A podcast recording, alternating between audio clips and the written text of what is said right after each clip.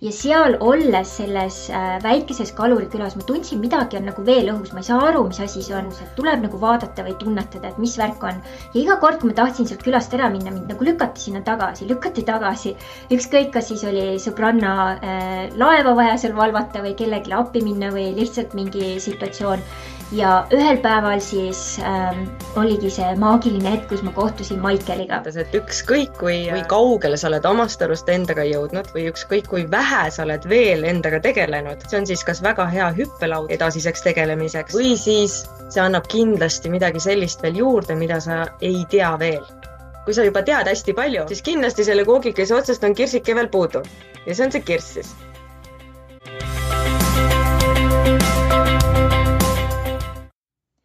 Aloha, imelised kuulajad ja vaatajad teisel pool ekraani või siis kõrvaklappides. minu nimi siis Kristal Raalaksmi Tetton ja tulemast täna eetrisse jällegi imelisest San Diegost, Californiast. ja ma kutsun ennast uue aja coach'iks, sest ma usun, et meis kõigis on olemas aarete laekad ja kui me need avame, saame hakata elama oma unistuste elu iseenda tingimustel ja tere tulemast järgmisesse Aarete seiklused podcasti episoodi, kus täna ma kutsun teid jällegi seiklema sisemisse äh, kosmosesse ja sisemaailma kus teen väikese sissejuhatuse siis äh, sisemise pere coaching'u programmile, mis nüüd alates siis veebruarist kaks tuhat kakskümmend üks äh, saab teha siis läbi sellise päris suure transformatsiooni, uuenduskuuri ja pakub väga palju erinevaid võimalusi siis teile kõigile, kes te tahate siis julgemalt vaadata enda sügavustesse ja läbi selle siis hakata muutma oma maailma ja paljud teist võib-olla on juba praeguseks ka siis näinud, kuulnud äh, päris palju selle programmi kohta. aga kui sa ei ole veel mitte midagi kuulnud, siis äh, kujuta ette sellist elu, kus ähm, sa oled ühenduses oma imelise siis äh, supervõime või supervõimetega, kus äh, sinu mõtted mis tulevad sinuni koputavad su uksele ja see intuitsioon, mis tuleb, sa saad selle kohe kätte ja sa kohe kuulad ja kohe tegutsed ja tänu sellele koheselt asjad hakkavad manifesteeruma peaaegu sõrmenipsust. ja sinu elus on loomingulisust, sinu elus on mahlakust, sinu elus on mängulisust. asjad saavad tehtud, unistused realiseeruvad. sa oled toetatud, sa oled hoitud, sa oled kätel kantud ja sinu elus on rohkem küllust, aega, võimalusi, voolamist ja see tundub nagu võib-olla mingi täiesti utoopiline unistus, millest ma siin räägin, aga see on kõigi teie sees tegelikult juba olemas. ja ma kujutan seda tõesti ette nagu väikese sellise kingikarbina ja selle kingikarbi sees on sinu sisemine perekond. ta on sulle kaasa antud sünniga ja iga inimese jaoks on see sisemine perekond olemas, soovib toetada ja äh, sinu elu lihtsamaks teha. kuid kurb fakt on see, et väga paljud inimesed ei saa nendega üldse ühendust ja surevadki enne ära, kui üldse saavadki teada, et on selline äh, tore siis kooslus nende sees olemas ja see on küll väga kurb lugu, sellepärast et äh, läbi nende kaasamise oma ellu sinu elu saab muutuda tõeliseks äh, põnevaks muinasjutuks ja tõeliseks põnevaks unistuseks. ja minu enda elu on selle äh, näiteks ja tõestuseks ja tänaseks päevaks ka väga paljude minu klientide elud, kes on siis viimase viie aasta jooksul seda teekonda koos minuga läbinud ja kui me nüüd läheme ajas tagasi, siis äh, ma olen tegelikult endaga tegelenud äh, hästi teadlikult juba kakskümmend viis aastat. inimestega siis sellel teekonnal tegelenud kakskümmend aastat ja teinud seda ka rahvusvaheliselt. see on olnud väga-väga põnev äh, teekond. ma olen väga palju kasvanud, väga palju avardunud, väga paljudest kuristikest läbi käinud, väga paljudes mäetippudes nii otseselt kui kaudselt siis äh, olnud ja see on tõesti olnud võrratu äh, seiklus. ja nüüd ongi aeg jällegi uutmoodi siis pakendada seda, et ka sinul oleks võimalus see seiklus läbi teha. ja kui mina oma elus lähen tagasi, siis äh, minu niisugused suuremad võib-olla siis äh, läbimurded sisemise perega olidki mitte niivõrd võib-olla sisemine laps, mida väga paljud äh, siis arhetüübina on kuulnud või teavad või on temaga tegelenud, aga just sisemine mees. minu jaoks jaoks oli see murrang läbi sisemise mehe, kui ma temaga kontakti sain, hakkasin teda kanaldama, hakkasin temaga ühendust saama, tema juhiseid järgima, vot siis tekkis nagu väga suur murranguline muutus. sellepärast, et äh, oma siis elus sellel hetkel, kui see juhtus, olin ma ikkagi tõeline meesnaine. ja mida ma mõtlen, kui ma mõtlen meesnaist, meesnaine on siis keegi selline naine, kes äh, alati hoiab pigem siis ohjad enda käes, tahab kõike kontrollida, tahab kõike ise ära teha ja isegi kui mehed või abilised on äh, siis kuskil käeulatuses, ei kasuta neid, sest ta lihtsalt tahab kontrollida, tahab kõike ise ära teha, et kiirem, lihtsam, mis iganes. ja pikemas perspektiivis, et ütleme kasvõi näiteks äri koha pealt, ei ole see jätkusuutlik. sa võid niimoodi päris äh, pikka aega edukalt hakkama saada, aga kui sa tahad oma siis äh, firmat kas kasvatada või edasi arendada, siis on ikkagi vaja hakata delegeerima või asju siis äh, teistega koos tegema. ja sama on ka seesmise maailmaga, et äh, kui sa ainult üksi oma rida ajad, siis kindlasti sa jõuad kaugele ja kõrgele samamoodi. aga mis hinnaga ja mis ähm, äh, kalorite kuluga ja mis närvirakkude kuluga. et siin ähm, on jah, küsimus valikus, et mida ja kuidas siis valida ja äh, sisemise naisega kontakt oli minu jaoks ka nagu päris äh, selline keeruline, sellepärast et ma tõesti ei olnud temaga väga ühenduses. minu äh, taustasüsteemis oli kogu aeg mulle teada antud, et kui sa tahad ellu jääda kui naine, siis sa pead alati olema siis põhimõtteliselt püksid jalas mees ja ise asjadel silma peal hoidma ja, ja asjad ära tegema. sest meeste peale ei saa loota, need on ainult memmepojad ja tahavad ainult naisi ära kasutada ja see on see taustsüsteem, kus ma tulen. Ja, ja kõik, kust äh, iganes siis see taustsüsteem tuli, see oli mulle vajalik kogemus selleks, et siis edasi toimetada ja liikuda. Ja äh, kui ma siis hakkasin endaga sügavamalt tegelema, sain ma aru, et vau, see taustsüsteem ikka üldse ei toimi. ja siin oleks vaja teha palju-palju muudatusi ja tõesti, see on olnud väga-väga äh, seiklusterohke teekond ja nüüd, äh, kui siis ühel hetkel ma panin kõik korraga töösse, sisemise lapse, sisemise naise, sisemise mehe ja hakkasin ka siis pendeldama Hawaii vahet, kus ma siis õppisin äh, järjest sügavuti ka, kuidas hawaiilased maailmale lähenesid. ja Hawaii'l on selline lahe äh, siis vaimne teadus nagu, mida nad kutsuvad huunaks, kus räägitakse ka kolmest minast. Ja siis ühel hetkel mul klikkas ära, et vau, kolme mina seos sisemise perega. sisemine laps on madalam mina Äh, keskmine mina on siis äh, sisemine mees ja kõrgem mina on sisemine naine. ja siis kuidagi see pusle nagu läks oma, äh, omamoodi nagu veel paremini kokku ja siis ma panin selle oma elus veel rohkem nagu siis töösse ja katsetasin järgnevalt erinevaid siis võimalusi. ja ühel hetkel siis oligi, kui minu Äh, sisemine naine, intuitsioon äh, tuli ja ütles, et Kristel, sa pead minema nüüd Mehhikosse kasvõi üheks nädalaks, aga äh, on vaja minna ja seal oli ka üks koolitus, mida ma tahtsin läbi teha. ekstra raha mul selle jaoks tol hetkel ei olnud ja siis tuligi kohe sisemine mees pardale, et okei okay,, sul on see rahamagnetite toode. Äh, tee nüüd niimoodi, et sa promod seda ja äh, viis eurot siis toode, vähemalt sada inimest äh, saad oma siis selle ühe otsa pileti kätte ja siis vaatame edasi. ja nii ma tegin ja viissada eurot siis hiljem äh, olin ma ilusti siis äh, Mehhikos, läksin nädalaks ja jäin neljaks aastaks ja seal Mehhikos üks asi viis teiseni, et see oli tõeline selline usalduslik siis seiklus kui Hawaii oli selline soojendus sellele, et äh, tõesti, kui intuitsioon tuli, et siis ma järgnesin sellele kohe, ma panin asjad kohe töösse, kui keegi pakkus midagi, ma kohe voolasin sellega ja äh, niimoodi üks asi viis teiseni, kuni siis lõpuks sisemine naine juhtis minuni inimesed ja tulid ideed siis veeteraapiat edasi arendada. lõpuks jõudsin ma sellega Four Seasons hotelli, siis Sandridge'is spaasse, siis veel mingi butiikspa oma äh, välja arendatud veeteraapiaga olin Viie tärni hotellis siis Mehhikos nagu tööl, mul oli oma firma, mul oli kõik asjad legaalselt korras äh, Mehhikoga seoses, et kujutage ette nagu milline ettevõtmine, et kui te ei tea, et mõtlete, et Eestis on hull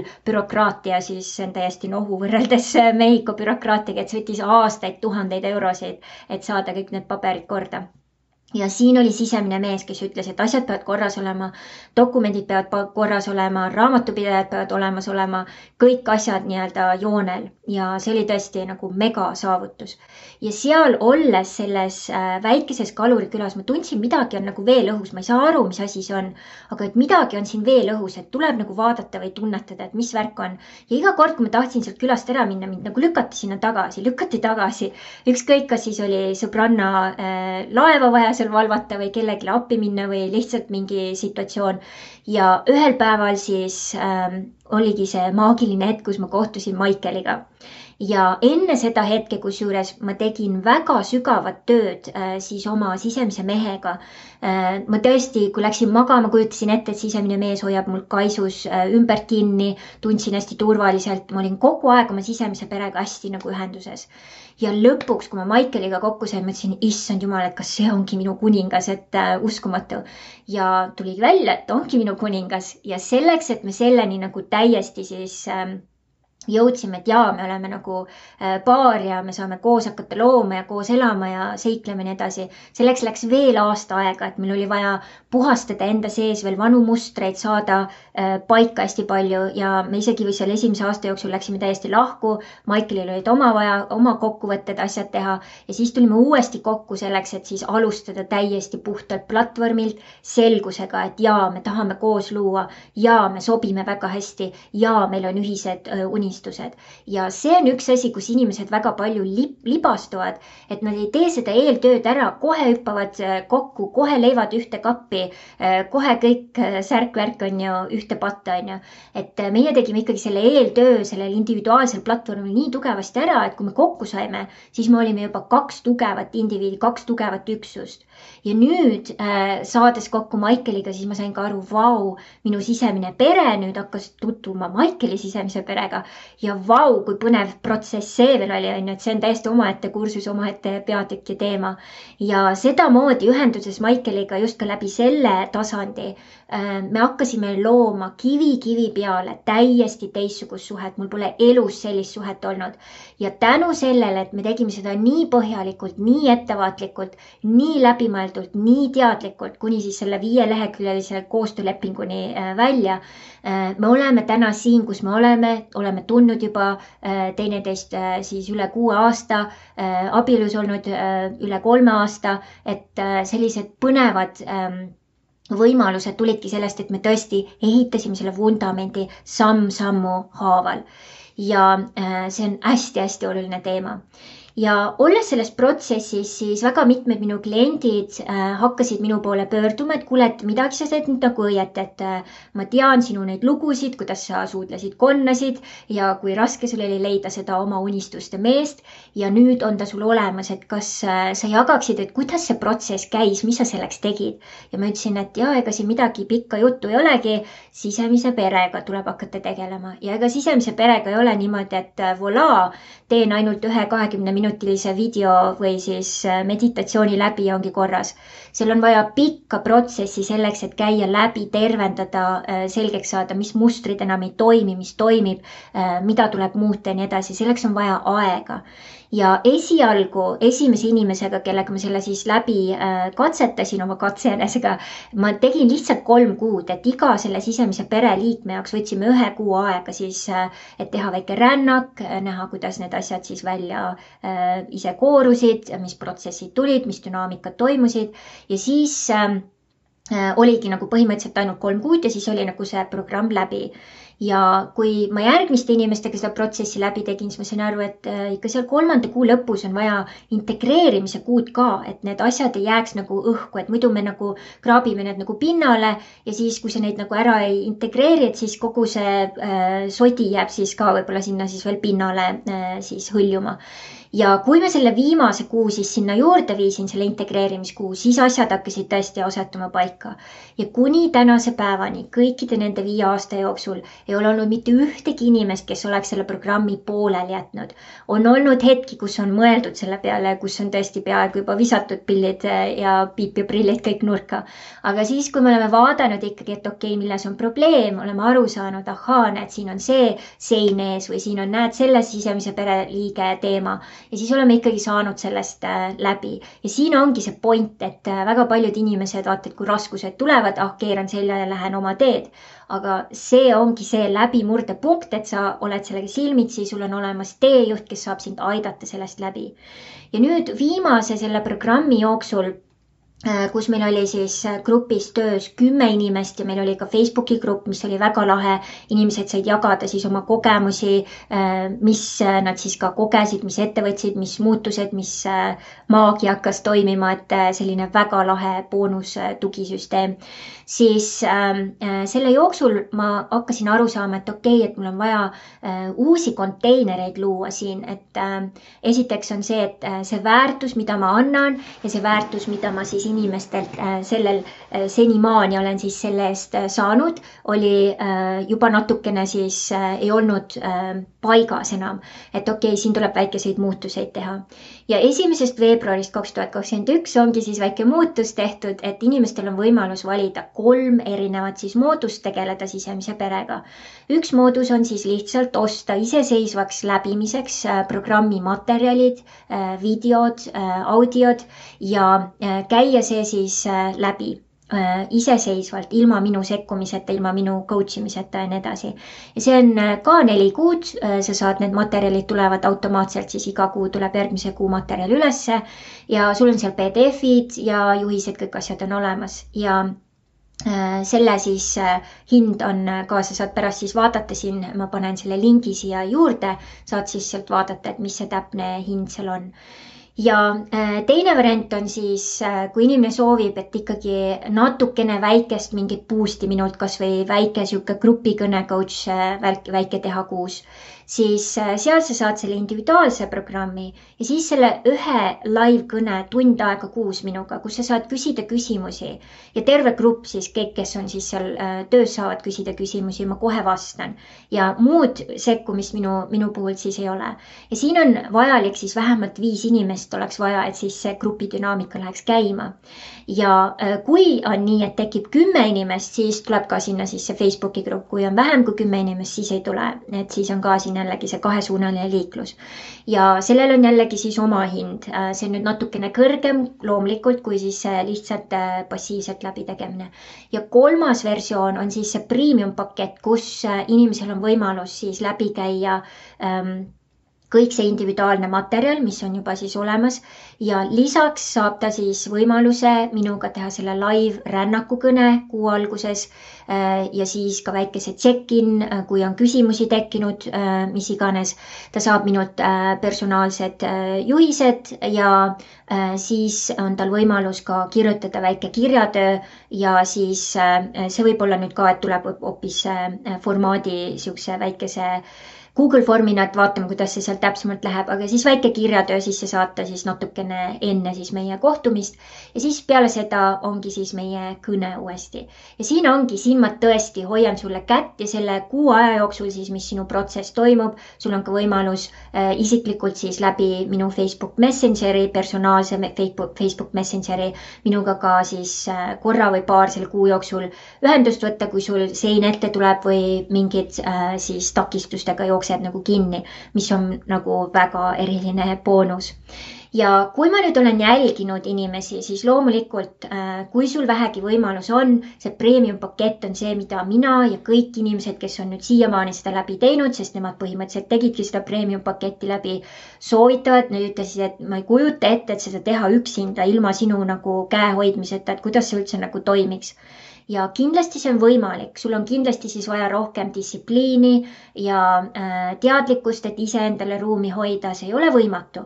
aga tõesti, kui sul vähegi võimalust on ja küllust nii palju on, siis minu soovitus on tõesti mõelda äh, selle versiooni peale ja panna see siis endale väikesesse soovide nimekirja ja kui sa nüüd tunned, et vau, et äh, need tunduvad põnevad äh, versioonid, ma tahaks kindlasti uurida, aga ei ole ikkagi kindel, et kas see on see ja kas kristal ikkagi sobib mulle, siis on olemas täiesti koheselt võin ka panna siia pärast äh, äh siis lingi.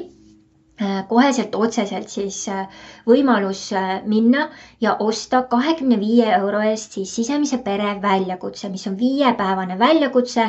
seal ka minu osalust enam ei ole, aga seal on nüüd siis lisamaterjalid, kus on siis ühe grupi siis kõik küsimused-vastused, materjali läbikäimine ja siis on teise grupiga veel lisaküsimuste-vastuste siis sessioonid ka lisaks juures. nii et seal on mega palju boonuseid, asju juurde juures sa saad kahekümne viie euro eest selle viie päeva siis võtta endale läbi teha ja nii nagu siis just viimase siis ka väljakutse tegijad jagasid, et see on rohkem, kordi rohkem väärt kui see kakskümmend viis eurot. aga lihtsalt, et ka panna mingi väike väärtus, sest nagu sa tead, kui sa natukenegi selle eest maksad, et siis selle väärtus on kordi suurem kui see, kui sa lihtsalt asja siis tasuta saad ja Äh, tänase siis äh, äh, selle podcast'i lisa siis boonuseks ma siia nüüd kohe panen siis järgi ühe imelise siis osaleja tagasiside sisemise pere siis seiklusest, et kuidas temal sellega läks. imeline naisterahvas, imelised kogemused, sa saad kuulata minu küsimusi, tema vastuseid ja kindlasti palju-palju inspiratsiooni ja kõigile siis praegustele siis kuulajatele, vaatajatele tuleb ka siis äh, boonuskingitus, äh, äh, mis on siis sisemise pere väikene meditatsioon, millega sa saad siis algust teha, et saada nagu väikest siis Äh, kohtumist nendega, äh, kui sa ei ole seda veel äh, teinud.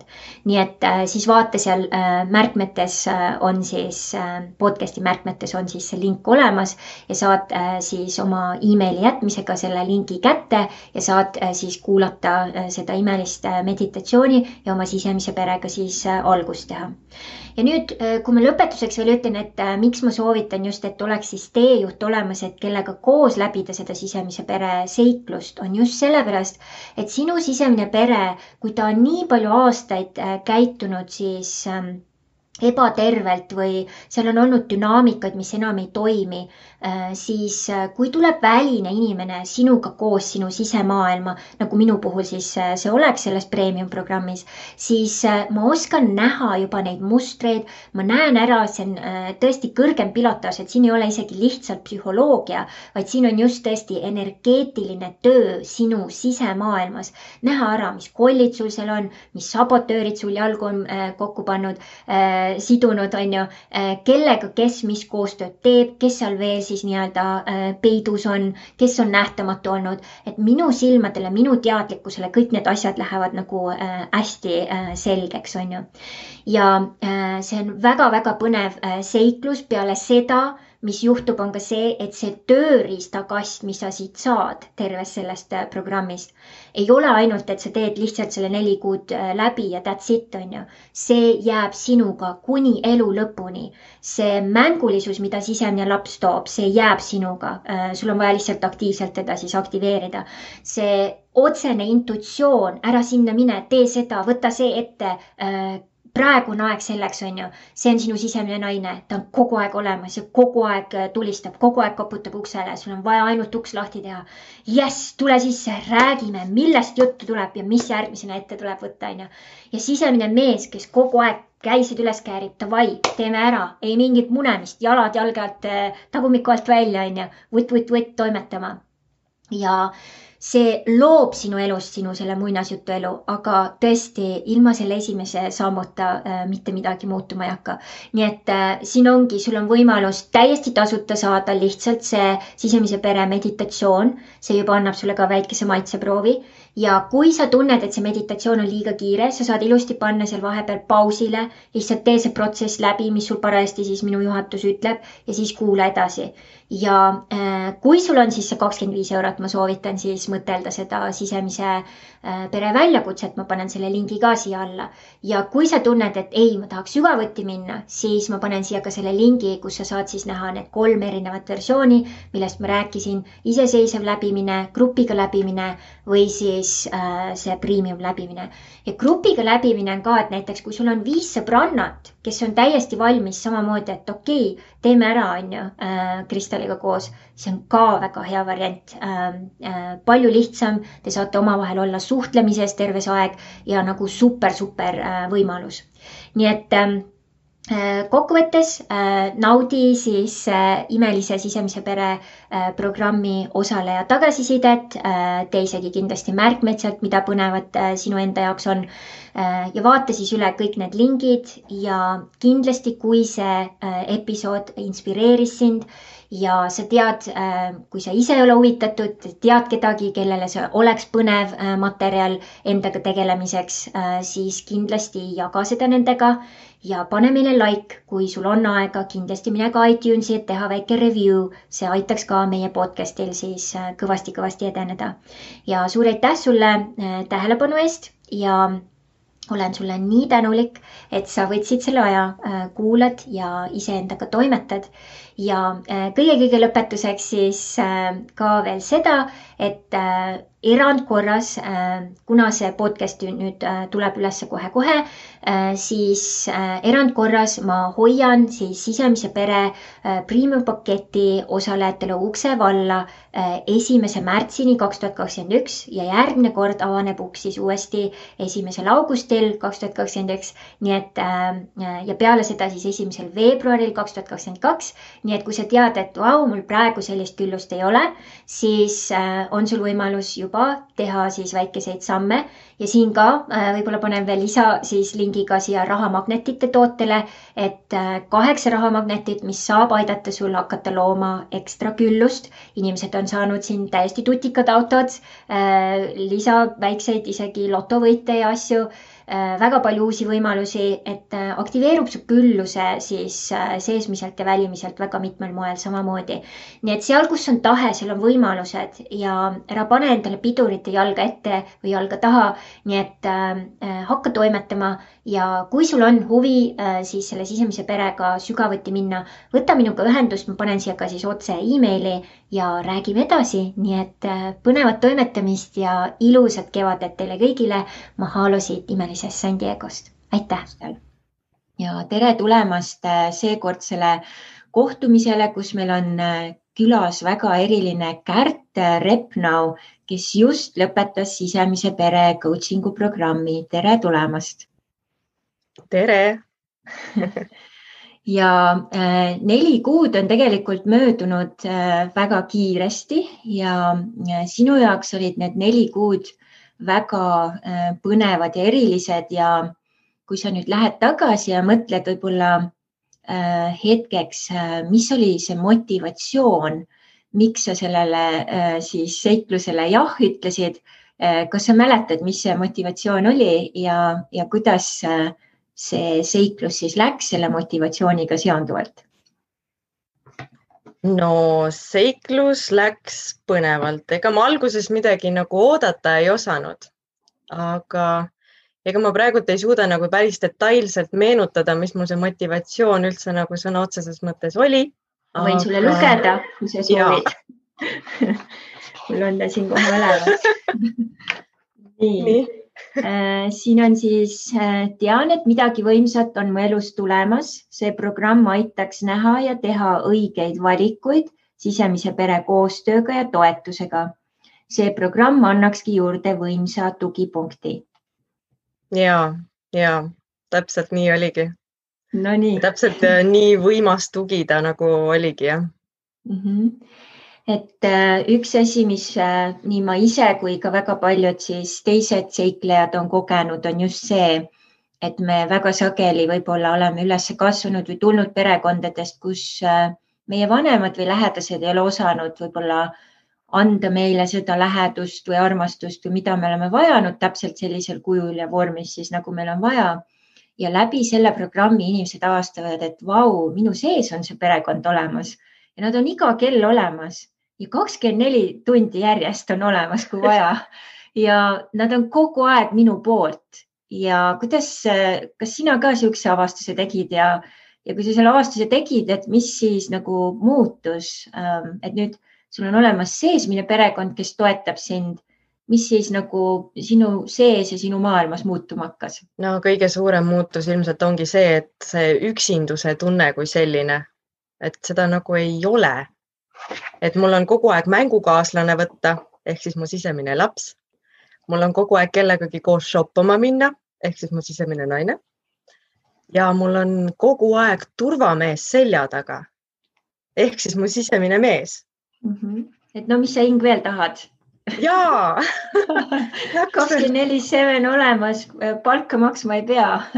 just no,. ja kõigile elus sünniga kaasa antud, et ja, ja osad surevadki nii, et ei saagi kunagi nendega kontakti, et milline raiskamine on ju. ja nii kurb. -hmm. just, et teeb elu mahlakamaks, lõbusamaks ja lihtsamaks, et no miks mitte, on ju. absoluutselt ja sinu äh, äh, seiklusega liitumise protsess oli ka väga teistmoodi, et äh, sina said inspiratsiooni ka ühelt varasemalt siis vilistlaselt programmist. Ja ja see sütitas sind nii, et sa tõesti olid üks väga visa siis huviline, nii et äh, tõesti nagu pildi, pildi pealt tundus täiesti nagu, et, et see programm oli sul nagu hambus nagu koeral, vaata mingi asi ja sa seda sealt hambust ära ei lasknud, et tulgu või maailma lõpp, on ju. et äh, mina, mina pean seda saama ja, ja. oli natukene keerulisemad äh, tingimused seal ja kas sa mõne sõnaga räägiksid, et nüüd väga paljud ka, kes võib-olla siis satuvad siia selle programmi info peale, vaatavad, et oi, vot nii palju maksab ja oi, neli kuud ja siis hakkavad tulema need vabandused riburada pidi. ja sina ei hoolinud sellest, sina ikkagi hakkasid liikuma selle unistuse poole ja mis, mismoodi sa selle teoks tegid, mis juhtus? no juhtus see, kõigepealt ma võtsin, peab ütlema, et natukene ikkagi hoogu, julgust, sest ma pidin otse sinule kirjutama. ma olin kuskilt kuskilt ma olin lugenud, et sa vajad endale nagu assistenti.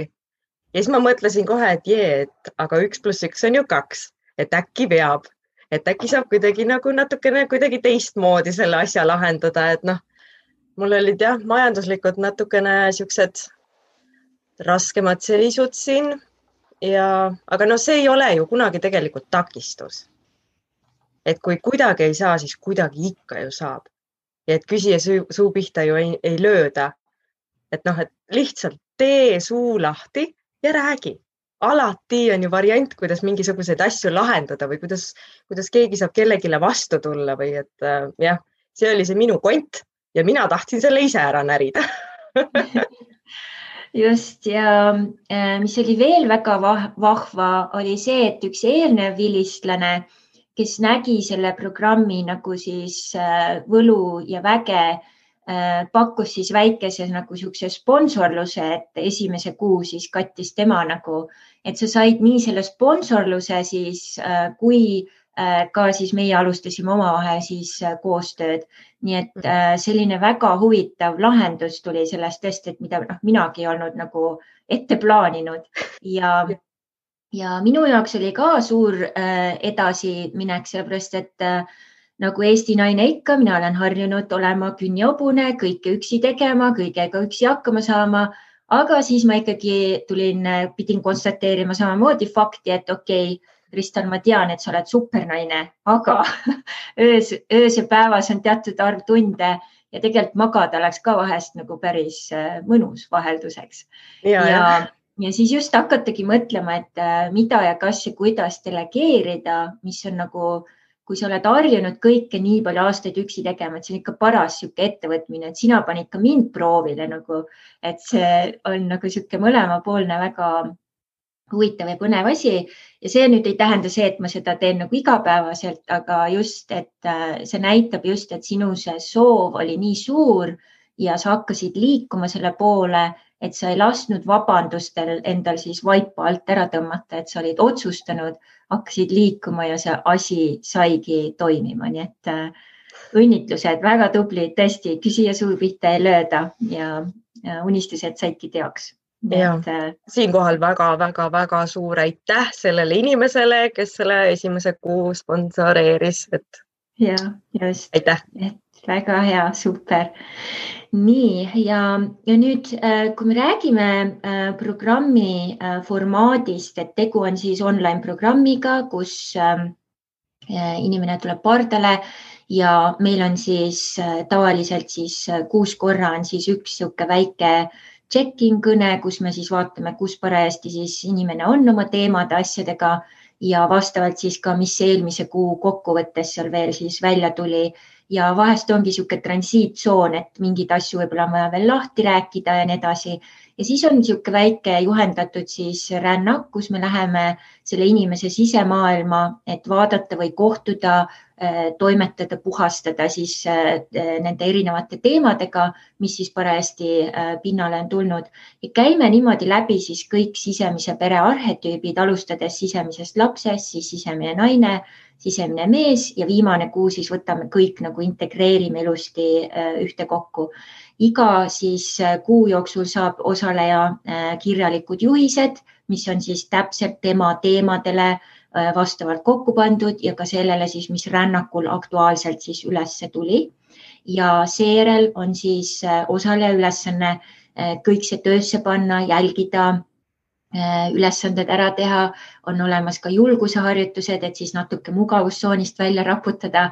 Ja siis äh, osaleja kirjutab sellest väikese kokkuvõtte, saadab selle teatud kuupäevaks ja mina siis vaatan selle üle ja teen väikese video tagasiside, kus siis annan võib-olla väikseid suunamisi või kinnitusi või, või jagan oma kogemusi, nii et äh, saab kinnistatud siis kogu see materjal ja lisaks siis sinu, sinul oli niisugune vedas selline aeg, kus oli siis äh, osalejaid rohkem, nii et lisaks oli ka siis boonusena Facebooki grupp, kus sai jagada koos siis teiste osalejatega oma kogemusi ja, ja ka siis äh, teistele kaasa elada, äh, toetada ja, ja vahest ka võib-olla siis jagada oma raskemaid hetki.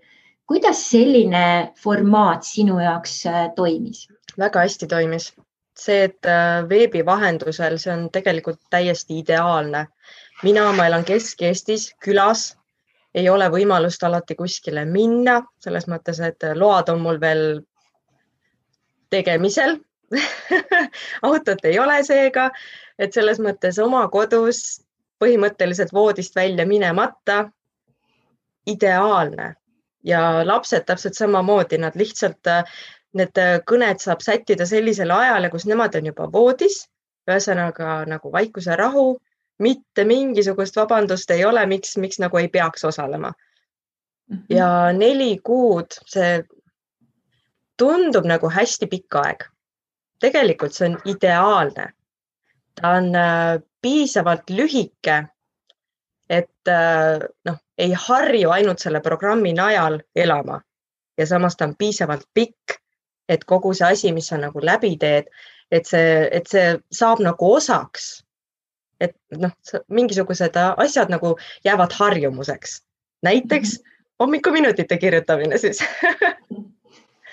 et jah. sellega, sellega oli sul ka hästi huvitav protsess, et äh, ma jagan just, et niisuguse äh, eestlasena ja, ja ka ise olen erinevates siis programmides osalenud, et ma alati olema eestlastena niisugused isepäised.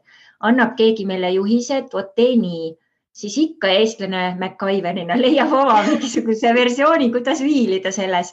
Ja siis lõpuks, kui sa lähed selle originaaljuhise juurde ja teed selle nagu originaalis ära, siis mõtled nagu oh my god, et miks ma seda nagu äh, kohe nii ei teinud, et sul oli vist sarnane kogemus sellega? enam-vähem ja ma võtsin kätte ja ma alguses oli küll ki, noh, kindel niisugune ettekirjutus, et äh, tuleks võtta paber, ja pastakas. ja mida tegin mina? enamuse ajast, alguse poole siis, ma võtsin ikka mugavalt enda arvuti, see oli kohe voodi kõrval, hommikul küll kirjutasin kripat-kräpat ja siis äh, kusjuures jumala sujuvalt tegelikult äh, mul ja ma hakkasin ikkagi nagu paberile kirjutama, sest noh, lapsed on vahepeal arvutis, ma ei saa kogu aeg arvutisse. Et äh, see ilmselt aitas kaasa jah, aga see kirjutamine kogu see pastaka käes hoidmine ja see, kuidas see pastakas seal paberil jookseb, see on tegelikult hoopis teine. see on nagu, see on täiesti protsess omaette. nii et äh, mul on nagu selles mõttes hästi kahju, et ma nagu lõpuks selle alles avastasin. et nagu peaks tegema ikka nii, nagu ta päriselt on. ma ei tea, mis ma oskan selle koha pealt öelda, palun inimesed, järgige juhiseid nagu päriselt, päriselt see ei ole niisama just jah, ja see hommikuminutid, mis ta just teeb, ongi, et see on hea moodus äh, tekitada selline Äh, aeg ja koht, mis ongi sinu enda aeg, äh, sisemise pere protsessimise aeg ja ka nende sõnumite vastuvõtmise aeg.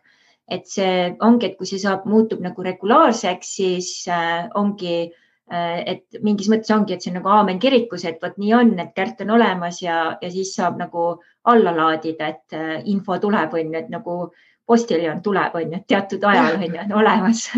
Ja ja teine asi ongi aja jooksul hästi paljud ideed ja asjad, äh, ka äriideed äh, minul endal on ju ja, ja paljudel klientidel ka ongi just täpselt selle kaudu tulnud, sellepärast et on olemas praktika, mis on siis see konteiner on olemas ja, ja inimene on olemas. nii et siis ka, kui see intuitsioon tuleb, sisemine naine koputab uksele, siis Kärt on kodus, Kärt teeb ukse lahti ütleb, okei okay,, mis su tänane sõnum on, okei okay,, kohe panen kirja, okei okay. ja siis tuleb sisemine mees, paneb käed puusse, okei okay,, teeme ära. kas on nii ja ikka, ikka muidugi. Äh, sina oled ka äh, siin imelises äh, siis transpersonaalse psühholoogia kooli õpilane, teadlik mina ja seal on paljud asjad ka kattuvad teemadena ja noh, üks asi, millega te seal ka tegelete, nagu ma tean, on sisemine laps ja sisemine laps on üldse selline psühholoogia maailmas hästi tuntud tänu Carl Jungile, kes siis selle arhetüübiga töö nagu maailmale tuttavaks tegi. Ja nüüd äh, siin programmis lisandus sisemine naine ja sisemine mees. Ja mitte ainult, vaid siis ka tõesti, kuidas nendega nagu koostööd teha. Ja kuidas sinu jaoks äh, tutvumine nende eri arhetüüpidega käis ja mis oli võib-olla või kes oli siis see suurim üllataja ja kes oli see suur katsumus, kui sa niimoodi tagasi vaatad? Ähm,? ma olen ise suhteliselt lapsik, et selles mõttes see sisemine laps, temaga nagu niimoodi tegeleda, üliäge, ma sain täiesti nagu lubatud nagu ollagi täielik laps, minna lihtsalt mänguplatsile mängima, möllata enda omadega ringi. see oli, see oli nii lahe ja tähele panna veel, et äh, kuidas, kuidas ma nagu päriselus teatud hetkedel nagu olengi lapsik.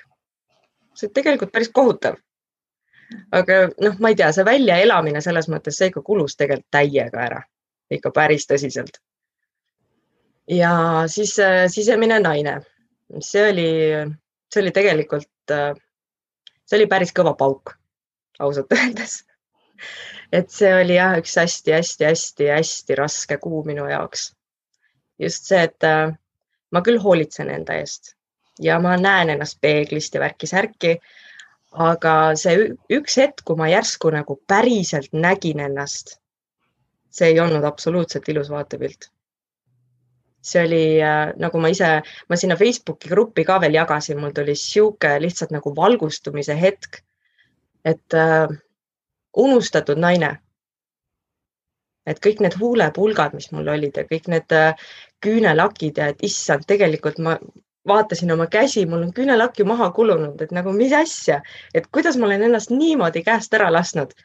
ja siis kõik need sisemised äh, nagu vajadused ja kõik, kõik asjad ja ma olin omast arust jõle naine.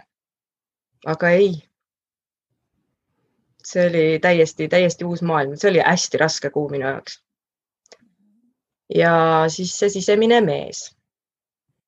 See andis mulle ikka mõnusalt julgust juurde selles mõttes, et äh, tunda, et keegi ongi kogu aeg selja taga, see turvamees, see julgustaja, see käehoidja, see, see nagu plaanide elluviija ja nende toetaja see oli täiesti müstika. ma kujutan ette, et äh, meestel seesama, samamoodi see sisemise mehe kuu on see hetk, kus nad päriselt näevad iseennast. Ilmselt niimoodi, nagu nad võib-olla ei ole kunagi veel näinud. et ma ei tea uh. see sisemise naise teema, et see on noh, üldse ka, et me oleme siin palju rääkinud just ka Eesti kultuuri mõjutustest ja nii edasi ka, et et noh, see ongi, me oleme sellised mees-naised, et sageli ongi see naine üldse nagu üle sõidetud, sellepärast et lihtsalt kõigepealt peab ise nagu hakkama saama, onju. ja, ja nüüd just, et nagu sügavuti tegelikult sa ju sukeldusid oma äh, pühasse naiselikkusesse nagu täie teadlikkusega, et see oli natuke võib-olla teistsugune võib-olla ka, kui, kui sa tavaliselt olid sellega harjunud ja absoluutselt. see oli, see oli nagu ärkamise aeg ja nüüd lisaks ähm, äh, siin äh, naise kuul me tegeleme ja hakkame natuke vaatama ka oma siis sügavamat miks'i, et miks me siin oleme ja eluülesandeid uurima, et, et kas ja mis võimalustega äh, siis meie anded, talendid äh, avalduvad äh,. kas selles osas ka tuli sul juba mõtteid, taipamisi, mis need erinevad asjad on, oli sul juba ka mingit kogemust, kus hakkasid midagi juba ka töösse viima? ma mul tekkis plaane küll, nagu mõtted jooksid kuidagi nagu loogilisemalt, kui niimoodi saab öelda. ja plaanid, äh, mis mul pähe nagu lõid, need olid kuidagi nagu nii selged ja nii teostatavad. aga ma ei hakanud äh, kohe nagu midagi otseselt tegema, sest ma võtsin programmi astudes vastu otsuse, et ma ei tea, mis minust saab siis, kui see programm läbi on. et ma võin plaane teha, ma võin neid läbi mõelda aga ma ei hakka nagu hurraaga peale lendama, sellepärast et äh, noh, ma ei tea, mis veel mingisugune klikk võib kuskilt läbi lüüa selles mõttes, et ma jah, selles mõttes see programm sattus mulle ka üliõigel ajal, et ma olen harjunud nagu enda elus äh, nagu aastat tsüklina võtma, et minu jaoks kõik suured muutused, niisugused asjad, need hakkavadki esimesest jaanuarist peale. Ja nüüd täpselt see programm lõpeb sellisel ajal ära, et ma saangi täiesti uus aasta, uue hooga, uus mina, uued plaanid ja hakkame peale. Et saad enne tegeleda nagu arhitekt disainimisega ja siis vajutad gaasi. täpselt, kõigepealt vundament ja siis hakkame maja ehitama. Just, et ei lähe kõigepealt katuse peale ja siis ja. hakkad vaatama, et kus need postid on, mis katust püsti hoiavad. mis, mis on väga sage inimeste siis jah, lähenemine nüüd mm -hmm. sul oli väga huvitav äh, ka programm, äh, mis sa nagu siis eluülesandega seonduvalt siin kõrval juba läbi tegid ja sul tuli ka sellega seoses üks idee ja nüüd äh, siin epideemia tõttu siis see, see idee sai natuke selline noh, alguses nagu siis piduri peal, et kas sa mõne sõnaga räägiks siis, mis meil omavahelises suhtlemises sealt siis välja tuli sellega seonduvalt? ma tegin läbi neljanädalase vaikuseminutite programmi ja see oli siis nagu noh, suunatud, see oli pigem suunatud lastele, kuigi tegelikult seda saab rakendada ka täiskasvanute peale, et selles mõttes vanusepiirangut otseselt ei ole. aga jah, mu plaan nägi välja, et ma hakkan nagu siis neid äh, nagu äh, kohaloleku ja tähelepaneku harjutusi tegema lastele nagu noh, individuaalselt või siis väikeste gruppidena nagu näost näkku. ja siis tuli meil koroona, nii tore mm. -hmm ja ja siis äh, sinuga, Kristal, tänu sinu plaanile, sinu ideele, toetusele, siis äh, sa nagu avasid selle, selle mõtte mu jaoks, et tegelikult meil on ju internet, et miks mitte neid asju nagu veebina, veeb, noh, veebi kaudu läbi viia mm. -hmm. ja siis veel pisikene nüansikene sinna juurde, et äh, miks ainult Eestiga piirduda. just. et et, et jah, piire ei ei ole probleeme, on lahendused. just, väga hea. Ja tõesti, ega seal nagu palju vaja ei ole ja, ja üks väike asi, see on nüüd üks sinu äh, talentidest, asjadest, millega sa saad tegelema hakata, mis saab luua ka ühe sissetulekuallika. Ja, ja sealt juba noh äh,, siis sa saad juurde tuua neid erinevaid teisi asju, mis sul ka praegu nagu siis mõttes plaanis on ja nii ta selles uues energias läheb, et ongi, et tal on nagu palju erinevaid väljundeid, et ei pea olema ainult üks ja sa ise valid, mis intervalliga või mida või kuidas äh, sa siis nagu seal töösse paned. et äh, millised lahedad võimalused ja, ja, ja täpselt. nüüd, äh, kui sa mõtled tagasi selle, ma ei tea, kas sa üldse mäletad, kes Kärt oli neli kuud tagasi, aga et mis on niisugused suuremad muutused, kui sa praegu võib-olla proovid teha väikese kokkuvõtte, et mis niisugused äh, esmased asjad on, mis äh, pähe tulevad? Enda vajaduste märkamine. ma arvan, see on praegu esimene asi, mis pähe lõi. et tänu sellele, kui ma märkan iseenda vajadusi rohkem, ma saan märgata ka teisi ja see juba iseenesest teeb nagu suhtluse nii iseendaga kui ka kõikide minu ümbritsevate inimestega palju lihtsamaks. lihtsalt see märkamine. Sageli ongi inimestel on raskus võib-olla oma vajadusi väljendada väga selgelt, et siis äh, kui sinul on selge, et ahaa, minu vajadused on need ja need, äh, mul on vaja seda väljendada nii ja naa. ja siis sa näed, et teine on täiesti pusib seal oma vajaduste väljendamisega. sa võid sõbralikult juurde minna, õlale patsutada, et kuule, et kas, kas sa vajad seda või mis, mis sul vaja on, on ju, ja mm -hmm. ja olema selgeltnägija, et saab täitsa ka lihtsalt küsida. ja täpselt teinekord see küsimine just ongi see, et äh, annab nagu julgustuse rääkida, et näed, et ma olen valmis kuulama, et noh, räägi, ütle lihtsalt. just, väga hea. ja äh, sa mainisid ka siin, et, et sa tundsid nagu ähm,, et üks suur asi, et tõesti, et sa nagu näed ennast äh, nüüd, et, et kas sa natukene selgitaksid, et mis sa sellega nagu mõtlesid, et, et mis see tähendab, et sa näed ennast ma ütleks, et see on, see on enam-vähem sama asi, mis on äh, nagu kuulmine ja kuulamine. et ma võin kuulda, et keegi räägib, aga kas ma kuulan, et ta räägib või mida ta räägib? Ja see nägemine on põhimõtteliselt sama, ma näen, aga kas ma päriselt ka näen, et kas ma nagu vaatan, ma arvan, et see nägemine selles mõttes, ta on nii, ta tähendab ilmselt kõikidele midagi nagu hoopis erinevat et aga minu, minu jaoks ma võrdleks seda selle kuulmine ja kuulamine sellega. Mhm. et nagu päriselt näed ennast sellena, kes sa oled, kõigega, mis ja. on ja kõigega, mida ei ole ja aktsepteerid ennast nii, nagu oled. ja täpselt see ma olen ja noh mm -hmm.. just, võtke või jätke, onju. ja siis sa mainisid ka, et äh, sul on nagu sihid selgemad, et võib-olla ennem olid tõesti nagu äh, laev tuulte tallermaal, aga nüüd tundub, et on tekkinud sihtsadamad jah, on küll jah, see laevuke mere peal, see on päris hea. üks laine lükkab, oo, siin on mingi äge, oi, seal on mingi äge asi, oo, seal veel midagi.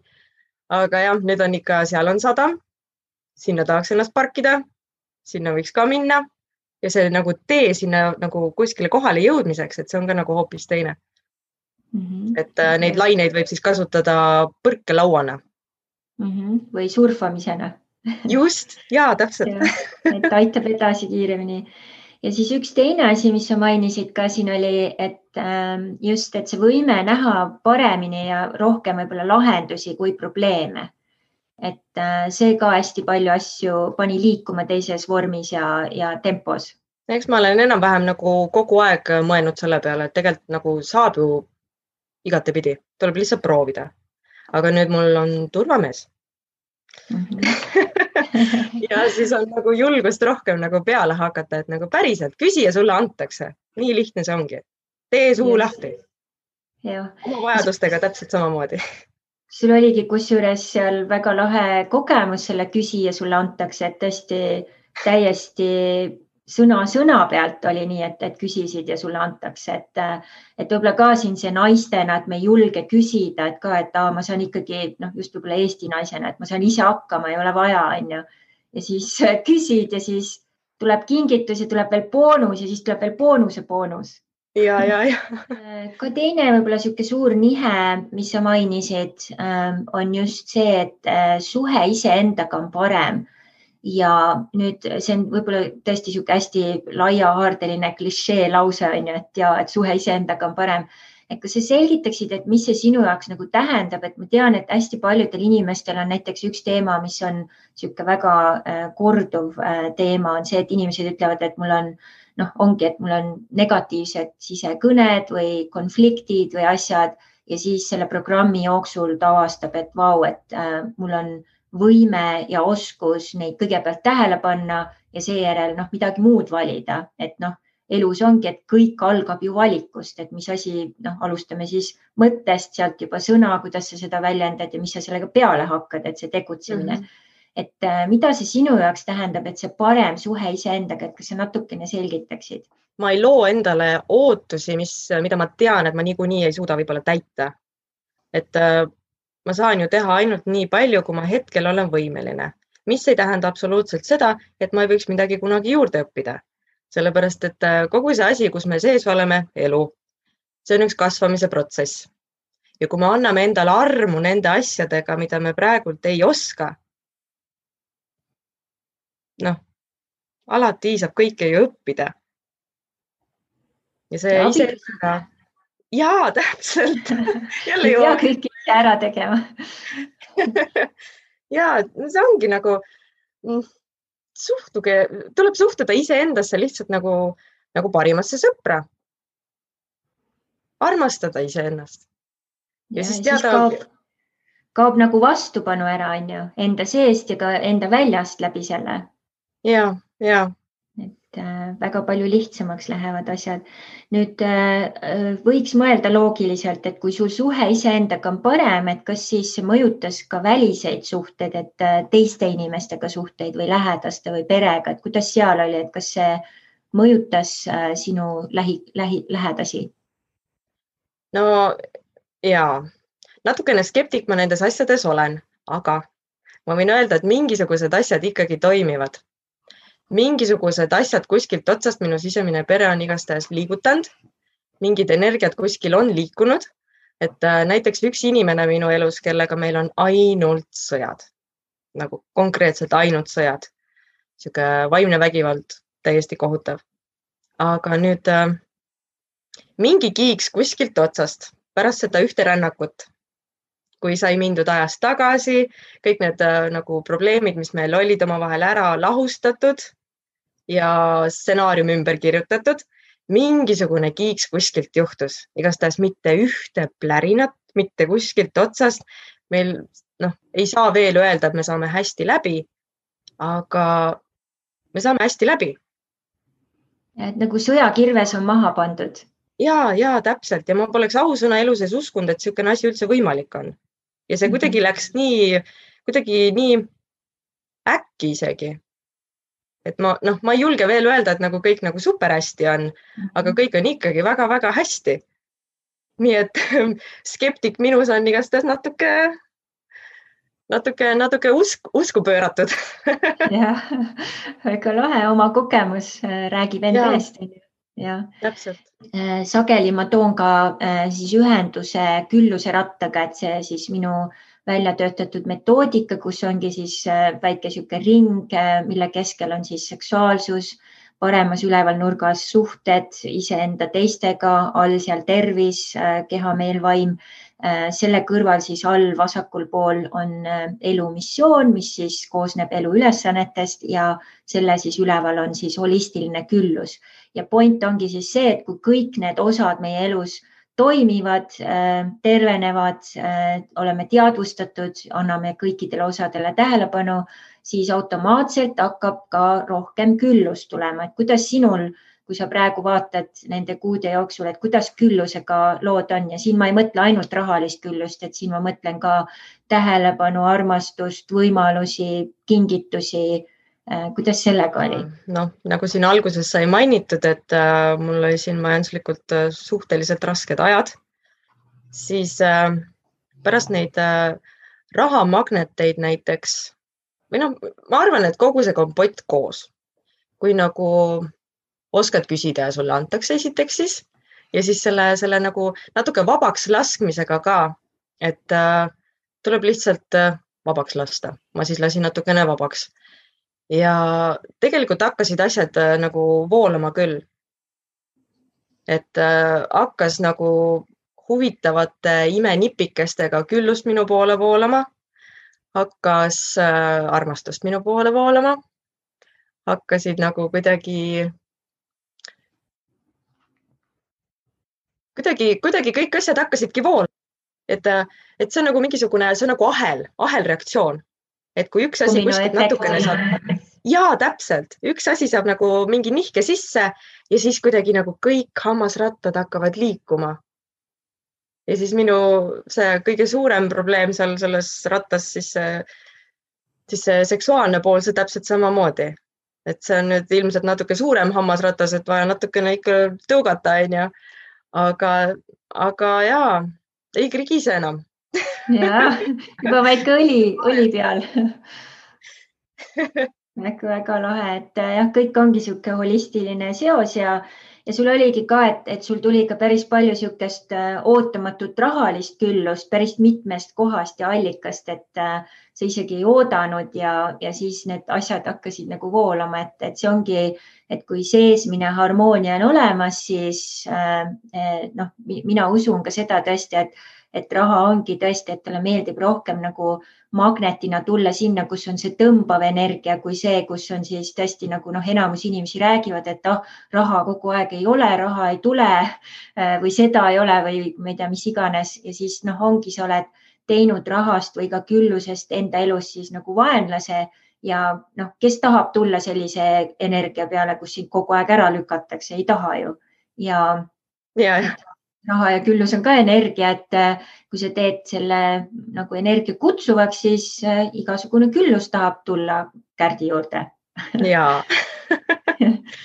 ja siis sulle rõõmu luua ja perele ka äh, juurde äh, tuua, nii et, et väga vahva, et, et seda oli küll väga tore kogeda nüüd äh, üks lisaasi siis on äh, meil siin igakuiselt ma annan äh, personaalselt, mõned asjad on ka sellised, mis olid siis kõigile proovimiseks julguseharjutused ja julguseharjutuste siis peamine mõte ongi see, et inimest natuke oma mugavustsoonist välja saada, panna või inspireerida teda siis tegema midagi niisugust harjumuspäratut ja tavaliselt on need väga ebamugavad ja eriti Eestis, sest äh, need on väga niisugused sotsiaalsed situatsioonid ka tavaliselt, mida ma siis äh, välja toon ja väga paljud ei teegi äh, või ütleme, võib-olla enamus neist harjutustest või võib-olla üks-kaks teevad ja nad ei saa nagu üldse aru, et mis point on. sina nüüd võtsid ikka täiega härja sarvist ja põhimõtteliselt ükshaaval tegid kõik ära, et mis, mis sa nende julgusharjutuste kohta kostad? no ma ei ole just selline inimene ka, kes lööks nagu nii hullult risti ette selles mõttes. et äh, julgusharjutused, need on nagu kirss tordil, kogu selle programmi juures, see on nagu kõige põnevam osa. et äh, minna sinna väl, mänguväljakule kiikuma näiteks, nii lihtne, mine lihtsalt ja tee. aga hästi põnev oli äh, nagu seal grupis, äh, Facebooki grupis ka jälgida, kui, kui rasked mõned asjad nagu äh, nagu, nagu teha on. et isegi kui minu jaoks oli niimoodi, et oh, mis sära ei ole, ikka ma käin mänguplatsil ju mängimas ja kiikumas ja mida iganes on ju karusselliga sõitmas, siis eh, kuidas, kuidas nagu mõne inimese jaoks see oli täielik väljakutse. et nagu juba teisi oli hästi-hästi nagu põnev jälgida selles, selles mõttes. ja, ja mingid julgusharjutused, mis ma iseendale juurde mõtlesin. et eh, noh, näiteks järve peal jääle minek elu seeski ma ei ole usaldanud minna kuskile jää peale, mis on veekogu peal. ja no kui ma selle lõpuks ära tegin, no issanda püss, kui uhke ma iseenda üle olin, täitsa lõpp lihtsalt. oh, üle selle järve saabastega, nii äge. mingist sekundist nagu üldse ei mõelnud ka enam, et see oli, see oli nagu tõsine, totaalne eneseületus minu jaoks ja kokkuvõttes nagu hästi äge mm. -hmm.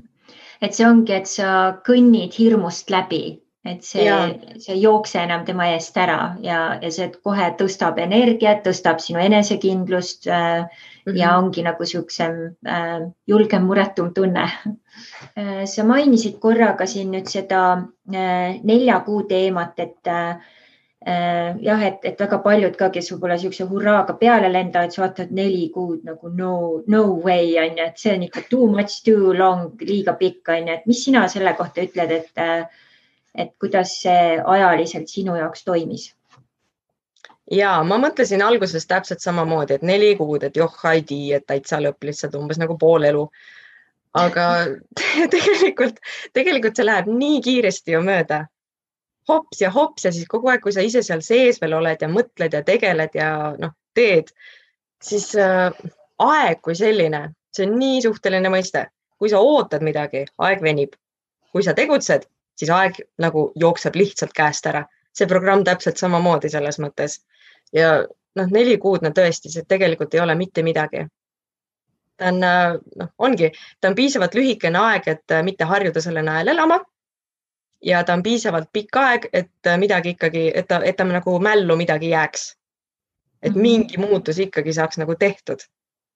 et see ja... ei ole üldse pikk aeg see on täiesti, täiesti väga õige aeg mm. -hmm et ongi selline äh, ka teaduslikult on siis äh, tõestatud, et kui sa tahad midagi muuta, siis kuskil kakskümmend üks päeva on niisugune miinimum. Ja nüüd võtame näiteks kasvõi see hommikuminutite kirjutamise äh, harjumus, et kui sa nüüd oled seda teinud neli kuud, siis väga paljudel on see kogemus, et peale seda nelja kuud ta ei taha seda enam ära lõpetada, et ta muud moodi ei oskagi oma elu enam ette kujutada ja, ja siis ongi, et see, selleks ei ole mingit äh, suurt äh, pinget vaja, et see ongi, äh, see lihtsalt tuli loomulikul teel, jäi -hmm. külge. ja põhimõtteliselt küll jah.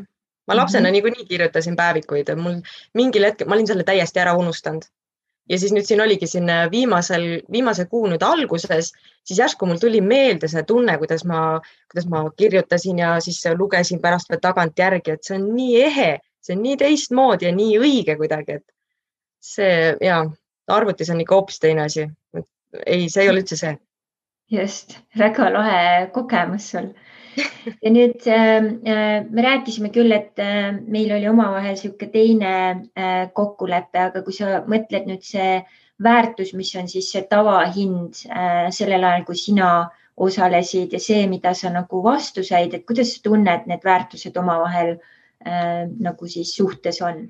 see, kui palju aega ja, ja kui no, palju iseenda energiat sina, Kristal, sinna alla paned, see on tegelikult on hindamatu väärtusega, sinna ei saa mingit numbrit külge panna. päriselt ei saa.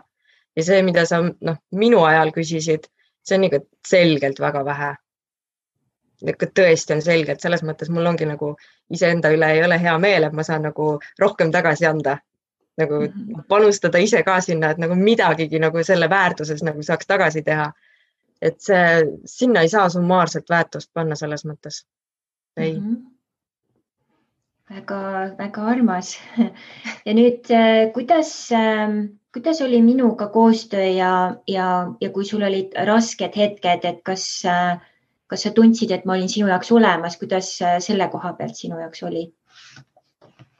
Sa andsid alguses väga selgelt mõista, et nii kui midagi on, kirjuta, kohe anna teada, et loomulikult mitte iseenda uneajas sa ei hakka vastu kirjutama, eks ju.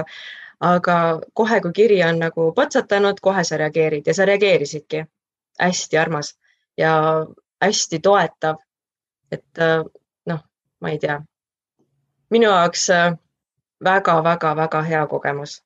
loomulikult ma mingitel hetkedel oma seal naise kuus sisemise naise, kus ma ikkagi mängisin seda künnihobust ja mõtlesin, et ma saan ikka ise aga ei, sa oled nii olemas ja sa oled nii soe ja nii armas sealjuures veel.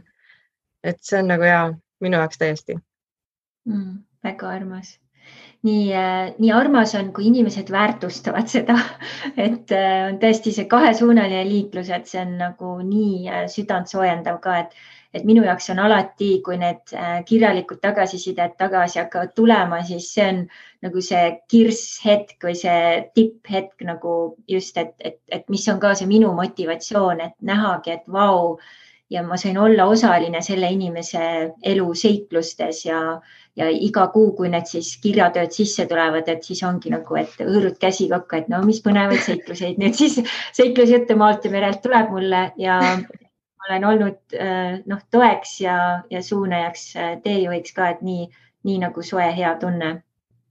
nii, aga nüüd, kui on nüüd äh, inimesed, kes äh, satuvad selle info peale või mõtlevad, et okei okay,, äh, tundub väga hea, mul oleks ka niisuguseid erinevaid teemasid sisemiselt vaja toimetada, et äh, millise motivatsiooniga inimesed sa tunneksid, äh, võiksid sellisest programmist osa võtta, et mis, mis sinu arvamus on?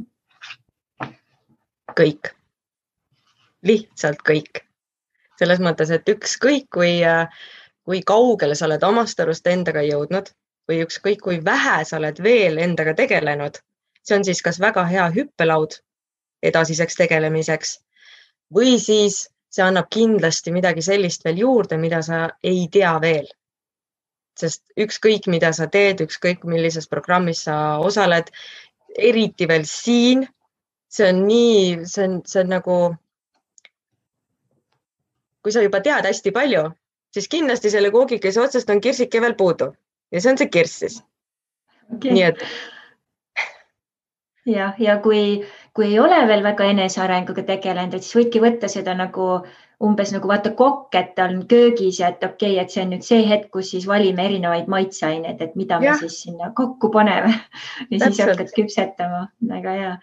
ja nüüd kellele, kellele see oleks äh, sobiv, et kas siin on vanuselisi, ealisi äh, soovitusi, mis, mis sinu tunnetus sellega seoses on ähm,? jälle kord, kõik selles mõttes, et äh, okei okay, jah, täisealine nagu võiks olla selles mõttes, et noh, vastasel juhul on vaja ilmselt mingit seda vanema nõusolekut, et sa midagi niisugust teed, onju. Aga muidu ei, mitte mingisugust piirangut seal küll ei ole ja tegelikult võiks isegi nagu juba viisteist, kuusteist saada kätte niisuguse platvormi endale. just viieteist, kuueteist aastaselt siis mõtled? ja, ja, ja. just, et äh, see on nii huvitav, et teie programmis äh, peaaegu pooled äh, osalejatest on soovitanud, et tee noortele seda. Et ja tõesti, ma ütlen, et kui minul endal oleks sarnased teadmised, kogemused ja, ja ka siis just äh, see praktikum, et kuidas oma elu luua siis just seestpoolt välja. Sellisel kujul, siis kui palju draamat ja kui palju valu oleks jäänud kogemata. Ja kui palju otseteid oleks saanud võtta. Ja, jah, tõesti väga hea mõte.